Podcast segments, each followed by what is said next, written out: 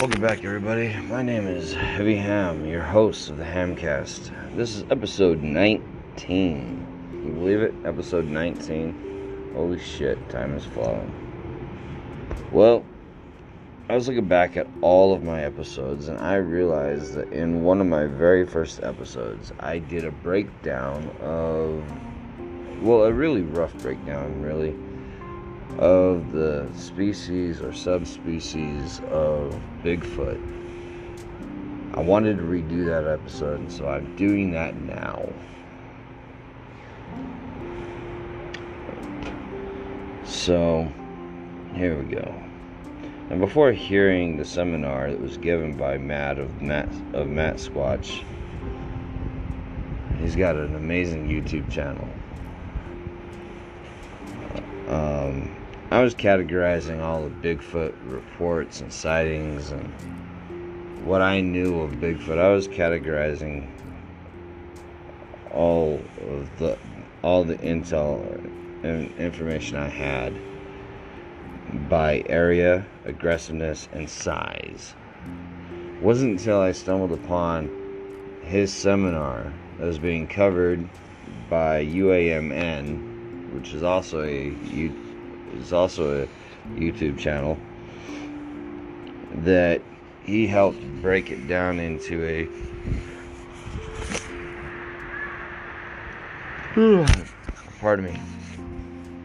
more specific categorization. And that's where this list comes from. So I want to give a great big thank you to both UAMN for airing the seminar and Matt from Matt Squatch for putting it together, taking the painstaking process of putting it together and helping me come up with a more solid way of categorizing everything.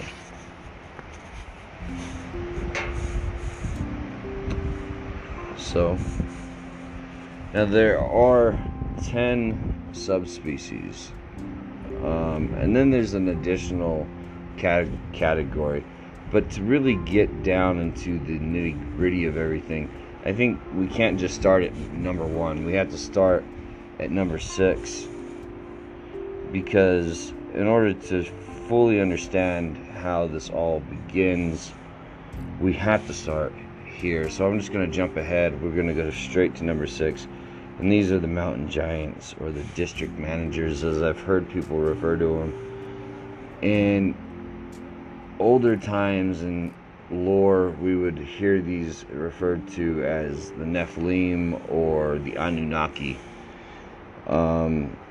These are believed to be the rulers over the rest of the 9 species. Now, I suspect these to be the original genetic marker for the Bigfoot of the world. Culture all throughout history speaks of humans making offerings to the gods that lived high upon a mountain or dwelled within caves. I believe that they were recounting their interactions with these mountain giants. At one point in time, the offerings were sufficed by that of animal flesh, and then the stories took a very dark turn where the people making the offerings were not heard from, and then the culture norm became okay with making human offerings to these gods on high, or these gods within caves. And so that, it's not like the theory is just grasping at straws. It is based upon historical fact and theory. one of the most relevant modern day times of the modern day documented cases of this would be the Giant of Kandahar. You guys can actually look this up. It's actually still, it hasn't been taken down, so it's still pretty fresh in the search engine. It's still pretty accurate. It's still pretty out there. And if you have any active people in the service, chances are they've heard of the Giant of Kandahar just from rubbing shoulders with people that have been over there, or even if they've been in that area around the time frame of the Kandahar incident. Chances are they've either seen it or they've heard of the incident. So there's that. Now, moving on, we will jump right back up to the top of the list. Of course, everybody knows when they think Bigfoot, they think, first thought that comes to mind is the Patty Gimlin film. I mean, that's the most notorious, the most infamous of all the Bigfoots, Patty Gimlin film. Anybody who's heard of, even if you haven't heard of a whole lot of Bigfoot, you've seen or you've caught a glimmer of the Patty Gimlin film. So that's why we've nicknamed the very first type of Bigfoot the Patty type. Now this type of Bigfoot, we're talking bulky. They can get up to 9 feet. Generally, they say in the 7.5, 8 foot range. We have seen them get to be 9 feet tall. We're talking barrel chested. Generally, for the most part, shy in nature.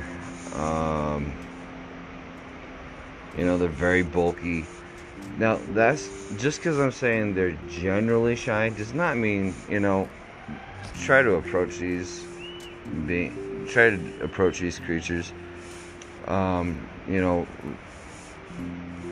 Just because somebody is shy, if you're gonna go up and try to approach or threaten them, they're instantly gonna go from shy to confrontational. Anybody's gonna go from shy to confrontational if you're gonna threaten them. So there's where that line is drawn. Put something in a corner and threaten it, or show that you mean harm to its offspring, and all bets are off. Now, I am going to bounce around this list a little bit because that was the one. That's the first type. I'm just going to go down here a little bit. You know what? I'm not gonna bounce around it.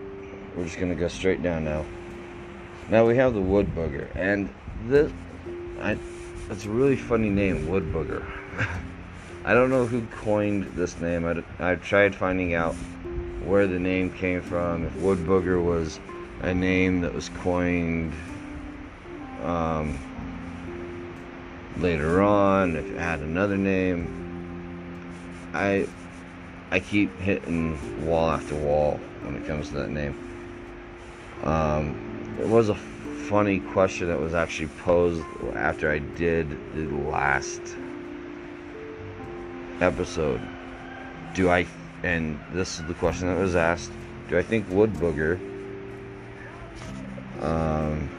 could possibly be what triggered this legends of the boogeyman? I don't know. I never got around to looking into that. And honestly, I just barely got the question while I was putting this new episode together, I will look into that. And we'll put that episode together at a later date. So the wood booger, they're limber, very aggressive, and are known to travel through the trees in large groups. Now, that's not to say that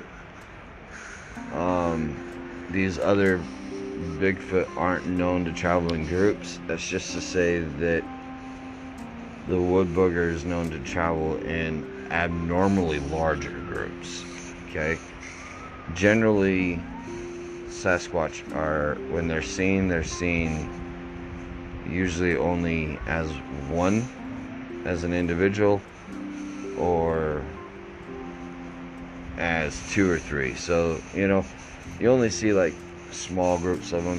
Whenever you have a wood booger sighting, there's always a huge ruckus, there's a lot of chaos, and there's always a mess of trees, like a huge group of trees that would explain, like, we're talking 7 to 10 of these large, aggressive primates being up in the trees making this kind of noise. And the purpose of this would be to intimidate and draw the humans away from that area, make sure that they know that they're not welcome there. That type of behavior is typical in other primates, and especially chimpanzees. Chimpanzees do that. They get up and together in large groups like that, and they'll shake the trees and they'll make a lot of ruckus to make themselves appear like a dominant force. So whatever is down on the ground will flee. And don't get me wrong, chimpanzees can be really vicious and can really do some serious harm. These things, the wood boogers, can be 100 times more vicious than that, because we're talking about something that is upwards of 7.5 feet, looks like, has the body structure of a chimpanzee, okay, and able to get up in those trees and mimic that behavior. So, you got to be careful. One of the most scariest, okay? And I say that, I have to tell you guys that they're not all cuddly and soft and want to rock you to sleep or help you out of a car, because a lot of people think that they are. And there's a lot of people on the side of, we have to protect them, we can't shoot them, we can't, you know, we have to nurture them, we need to just leave them alone. On the other hand, we have a lot of people out there saying that we just need to kill them all. I'm right here in the center saying, you know, they're not all aggressive, but they're not all shy. On the other hand, why are the ones that are aggressive as they are? You know what I'm saying? And we'll get into that later on in this episode. The Gugwe, or as it's also known, the Face Eater. There is another name that it has been commonly known as, and that is the Bear Man. I apologize for the sound in the background before I continue. I'm sitting at one of my favorite nature spots. It's right next to a small waterfall and a river. I figured it was best to do this outdoors. But it's also next to a wooden bridge, and apparently people thought it, especially nice to come and enjoy the same scenery that I was enjoying. So, again, forgive the background noise, but it is a beautiful spring day out today, and I'm going to take the best, make the most of it. So the Gugwe. It has been called the Bear Man, and the reason it's been called the Bear Man in the past, or in some areas, is because unlike all of its counterparts, I'm not even going to say most, unlike all of its counterparts, this one Bigfoot does not have a pressed against snout, does not have a pressed against nose. See, most of the Bigfoot, most of the species of Bigfoot, their nose is flat, or at least more pressed against their face than you would, you know, it's like a gorilla's nose. This has a protruding snout, almost like a bear, okay? Not quite like a dogman, it's more like a bear. And the ears are more pronounced. Still walks bipedal.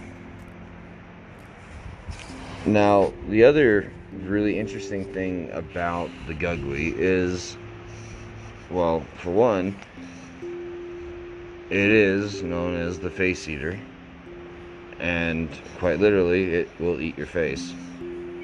But it doesn't have hair everywhere like the normal Bigfoot, so it literally has hair in strategic places, like the hair for shoulder pads, hair around the chest or pectoral areas.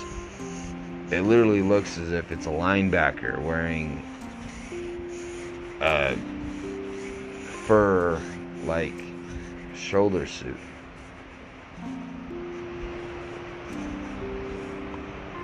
Now, if you've had an encounter with one of these types of Bigfoot, you would know. One, they're highly aggressive, they're very territorial, and they're larger than your typical Bigfoot. They start at 9 feet, and they go up from there. They're not your typical Bigfoot in that sense. Like I said already, with the protruding snout, they also are generally seen around corpses. So for some reason they're fascinated with graveyards. There have been a few reports of just making up a name here, where Betty Sue would call and say, "Help, I saw Bigfoot down by the cemetery. I think he was digging up a corpse." Well, yeah, you probably did, but it wasn't a Patty-type Bigfoot. This was a Gugwe. It's looking for its next meal. And because it wants to feed on human. And typically, bears aren't that intimidated by a Bigfoot, okay? They're not. In tradition, they will just coexist. But when a bear flees the area, and when a Bigfoot enters, that's when you know you have a very serious threat on your hands. Because this type of Bigfoot is a killer of bears. It actually intimidates and kills off bears. It's actually, there have been a couple of reports of this type of Bigfoot wearing bear skin a couple of times. Inadvertently, I may have I know a couple of people that have given it the nickname Skinwalker, and I think that's a gross, gross misuse of that word. I think the Skinwalker is something completely different. So, moving on. We will cover Skinwalker at a later date. I think I've done a rough episode on the Skinwalker. I'll have to look. But I am still researching the Skinwalker and stories from Skinwalker Ranch. So don't think that just because I've done an episode on something, that's where I'm going to leave it. Okay? Skinwalkers still fascinate me, and I think that there's a lot more to it. I do not, by however means, think that the Gugwe is the Skinwalker, and I don't think that everything from Native American folklore can be explained away by simply blaming it on a Bigfoot. So, there you go. Now, we have our type 4 Bigfoot, which is Neanderthal type. This is a lot like your type 1, the Patty type, with a couple of major differences. Where your type 1 has more hair around the face and is traditionally more shy, this one looks more human in the face, so the hair is removed and is sorry, that really caught me off guard. So the hair's more removed, it looks more human, and is incredibly more aggressive. My theory on this is perhaps the Neanderthal one is more aggressive because of its interaction with the military. And this theory stems from listening to all the whistleblowing from the accounts of people in the military saying, yeah, we went into this cave and we had to kill off a family of Sasquatch, but we took one with us to do so. And then we went to this other cave and he brought out a couple to take with us. Then we had to go in and kill off the rest. And they were never seen, and we never saw them again. We were told to forget everything that happened. But then the government deniability is like, oh, well, yeah, we don't know what's going on. You know what I mean? That never happened. Or, and so you have to wonder, okay, well, if this guy's telling the truth, and which we know the Giant Kandahar incident happened. I know for a fact that happened.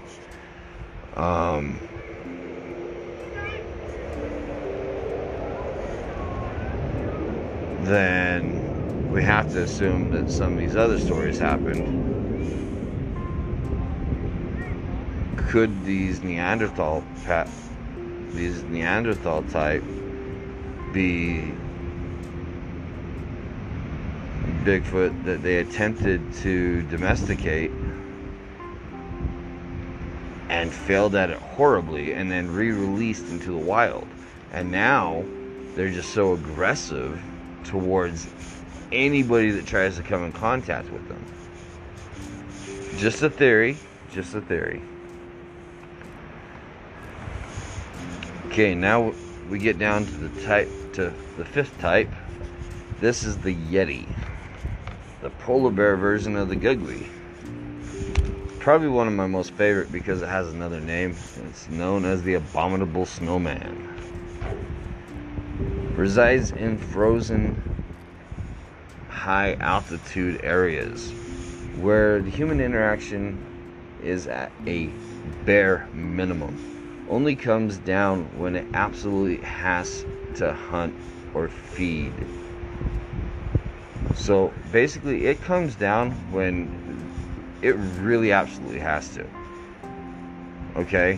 When there's absolutely no more food source up where it can get to it, it'll come down to feed.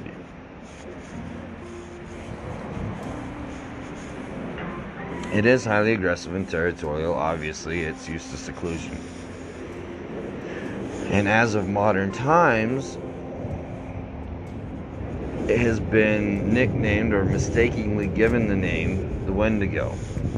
I have a theory on this one too. I think it's been mistakenly given the name Wendigo due to the fact that there have been snow elk bones or skull bones found around the site of some of these reported sightings, and researchers are seeing this and putting two and two together, because Wendigo is supposed to be white in color and wear the mask of a skull of a giant mammal, so they're just naturally putting two and two together instead of just taking it for what it is, a sheer coincidence that this is where it last fed,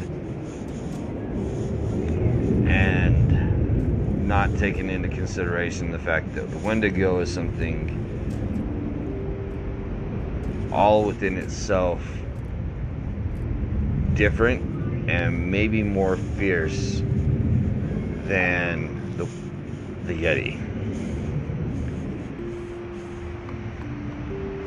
Moving on, we've already talked about number 6, which was the mountain giants. That was our first entry into this episode. We'll move on down to the skunk ape. Now the skunk ape, this is an interesting topic, because the skunk ape, all of our entries, all of our species into this cryptid episode emit an odor, but I think that it's something they have to secrete, because it's not something that you just smell. I think they have to excrete it. Okay? So I think they literally have to excrete the odor. You get what I'm saying? I think it's something, a gland that they have that's extra, that kind of like a protective thing. They can excrete the odor to let you know that, hey, I'm here. The skunk ape, as its name suggests, foul odor is very much its game. This thing, its foul odor is bumped up to 20. Okay, but unlike the wood booger, who resembles that of the bodybuilding chimp, or the bulk of the rest of the species that resemble that of a gorilla, this species resembles an orangutan. Alright? Now that's very, very unique and crazy credible to the fact that we could be dealing with some kind of, I don't know, like, I hate to use the word, I hate to use this kind of analogy, but I'm sure some point you guys have all seen the movie Planet of the Apes, but that's kind of what this gives me the feel of. So we've got gorillas, or Bigfoot that resemble gorillas, we've got Bigfoot that resemble chimpanzees, and then we got a Bigfoot that resembles an orangutan. I've even seen firsthand the video of a Bigfoot. How many of you guys have seen, what is that David Bowie movie? The Labyrinth. How many of you guys have seen The Labyrinth? Okay, remember the big red-haired horned dude? That dude? I saw a video of a Bigfoot that looked just like that guy. He had his hair pulled into a ponytail in front and pulled into a ponytail at the head. I'm not even kidding. So, if they're able to pull their hair up. And this dude looked just like the guy from Labyrinth, who saw that Bigfoot back then to give the idea to Jim Henson. Or did Jim Henson witness a Bigfoot before coming up with the idea for his puppet? Kind of makes you wonder. Moving on, Devil Monkey and the Chupacabra. Now these two are kind of interesting. I did, however, lump in here the Jersey Devil. However, I did disprove the Jersey Devil a little bit. There is theory that the Jersey Devil may actually be something. Here in a second, ladies and gentlemen, I'm going to take a picture. I'm going to post it to my Hamcast page because I just saw something that happened to be really interesting while I was sitting here. But we'll get to that in a second. I'll put it at the end of this podcast. Anyway, so the Jersey Devil, rather, was more of a political ploy between two writers. One of them you guys probably know. He's rather famous, and he was a politician. Ben Franklin. It was more of a political, religious kind of pull back and forth between Daniel Leeds and Ben Franklin for some kind of stuff. However, that does not mean the Jersey Devil is not necessarily a real thing based off of actual bits and pieces of the two we're going to talk about, Chupacabra and the Devil Monkey. So, the Devil Monkey and the Chupacabra. The Devil Monkey has the appearance of a hybrid of a dog and a baboon. More baboon than dog, however, it does behave like a dog. It looks more of a baboon. It's very quick and territorial, but it's also rather very curious species, meaning that it is rather trying to get attention and see what's going on, and I believe its actions are being misinterpreted. Also, it could be used as a companion for the Bigfoot. In many cases, I've heard the people say that Bigfoot appears to have some kind of dog, some sort of 4-foot creature standing next to him. I've even been watching infrared videos where it appears that Bigfoot calls or sends a Bigfoot, quadruped out into the woods to do something for him. So I don't doubt that Bigfoot would need a companion, or that he would be using a companion. Chupacabra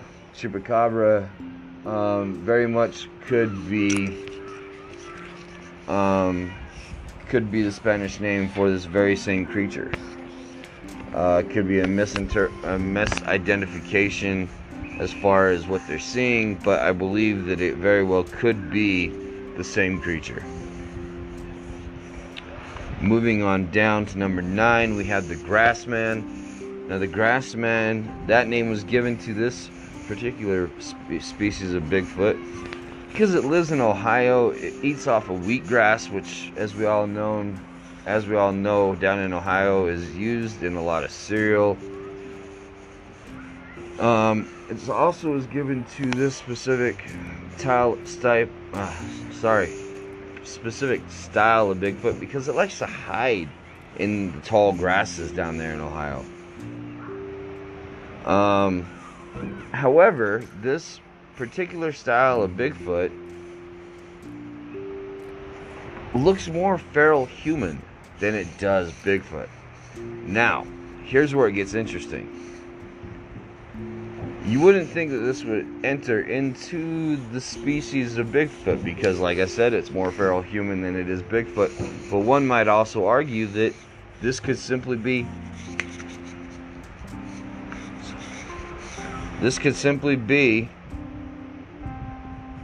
a type 4 who traversed the terrain to get to Ohio and settled down, and just got more angry the more they lost their hair.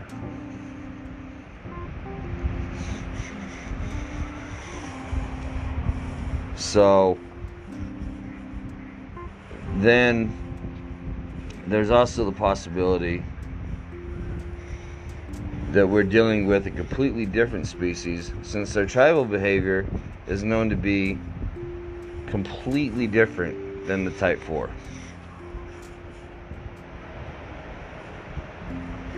One of my favorite species is the Pukwudgie, also known as the little people of the woods. The wood nymph, gnome, or fairy are also some of the popular word phrases or names that they go by. Now, this one's pretty interesting, and I want you guys to really pay attention close to this one, because they're associated with sweet smells. And what I say by sweet smells, a lot of people are like, oh, well, if you're out in the woods, you're going to smell sweet smells, especially if there's flowers. Yes, if there's flowers. But I'm talking about if you're out there in the woods and there's nothing but leaves and trees or dead branches, and you smell that sweet, flowery, sugary smell where there shouldn't be, probably gonna be there's a Pukwudgie around. Now, this is also true if you're out in the middle of the desert or out in the middle of nothing but rocks and you smell flowers where there shouldn't be, there's a Pukwudgie around. This has happened to many people. This has been reported on many occasions. This has happened to me on many, many occasions. I always get this smell of sweet flowers where I can't explain it. I can't just simply just write it off and explain it away. Okay?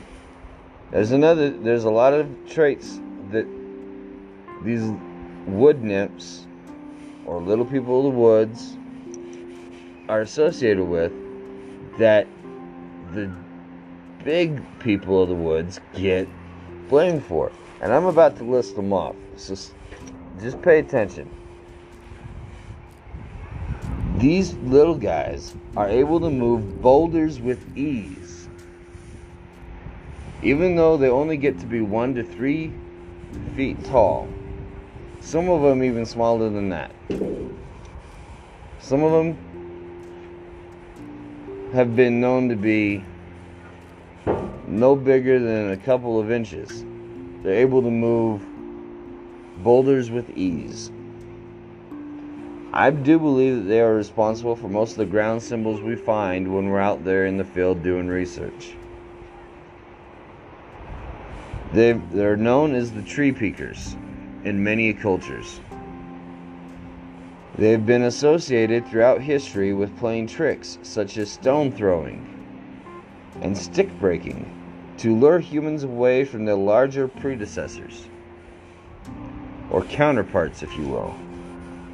Another fun fact is they have the ability to help farmers that respect them, and the ability to shift into predators to cause harm to those that don't. Pretty interesting, right? Dogman. Now, although Dogman is not technically a Bigfoot, I do feel it's worth mentioning, as most structures the Dogmen leave are often guised in Bigfoot areas. This could be due to the theory that Dogman is here to claim the body of fallen Bigfoot, as every encounter with them has them wrapping their claw around the tree, which in ancient lore is the symbol of life. And the jackal is a soldier of Anubis, lord of the Duat. Duat, everybody, is Egyptian for underworld. Okay? What Anubis would do is he would have the soul taken down to the Duat and weigh their hearts, and from there decide where you went.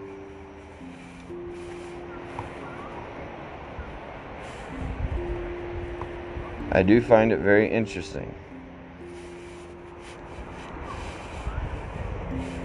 Let's go through my notes, make sure I talked about everything real quick.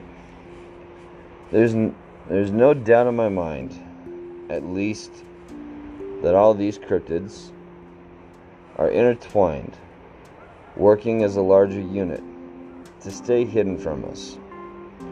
Although a very few get a peek behind the curtain of that world, when you do, if you're lucky enough, you will realize it's more than just magical. It's mesmerizing. What you do with the knowledge you find behind that curtain will be completely your call. If you get the opportunity to stay behind that curtain and live within that world, I hope you make a wise choice. I hope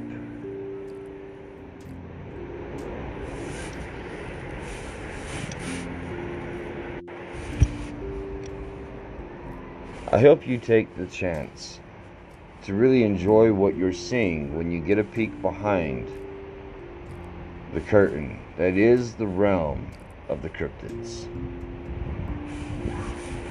This has been another episode of the Hamcast, and before I sign off, I just want to take a second to admire my surroundings.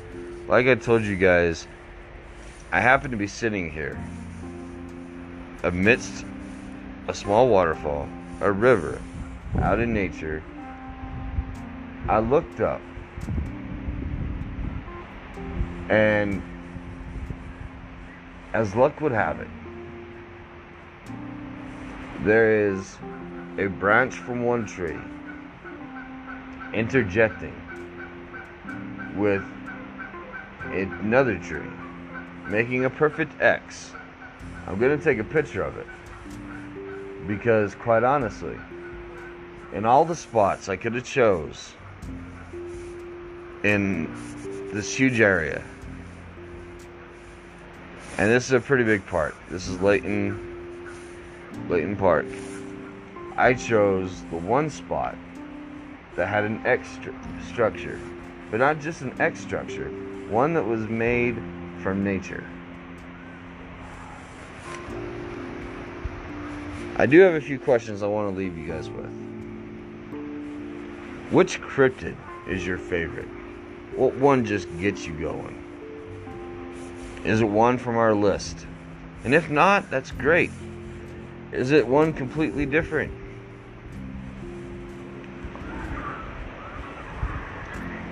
Do you have any theories you want to share with us? Email me your answers at heavyhamusa@gmail.com.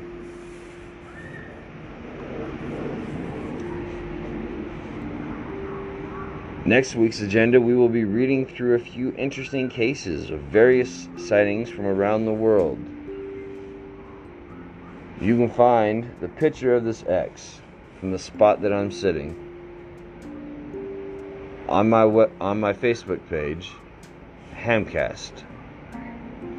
Simply go to your Facebook search bar and type in Hamcast. You'll find me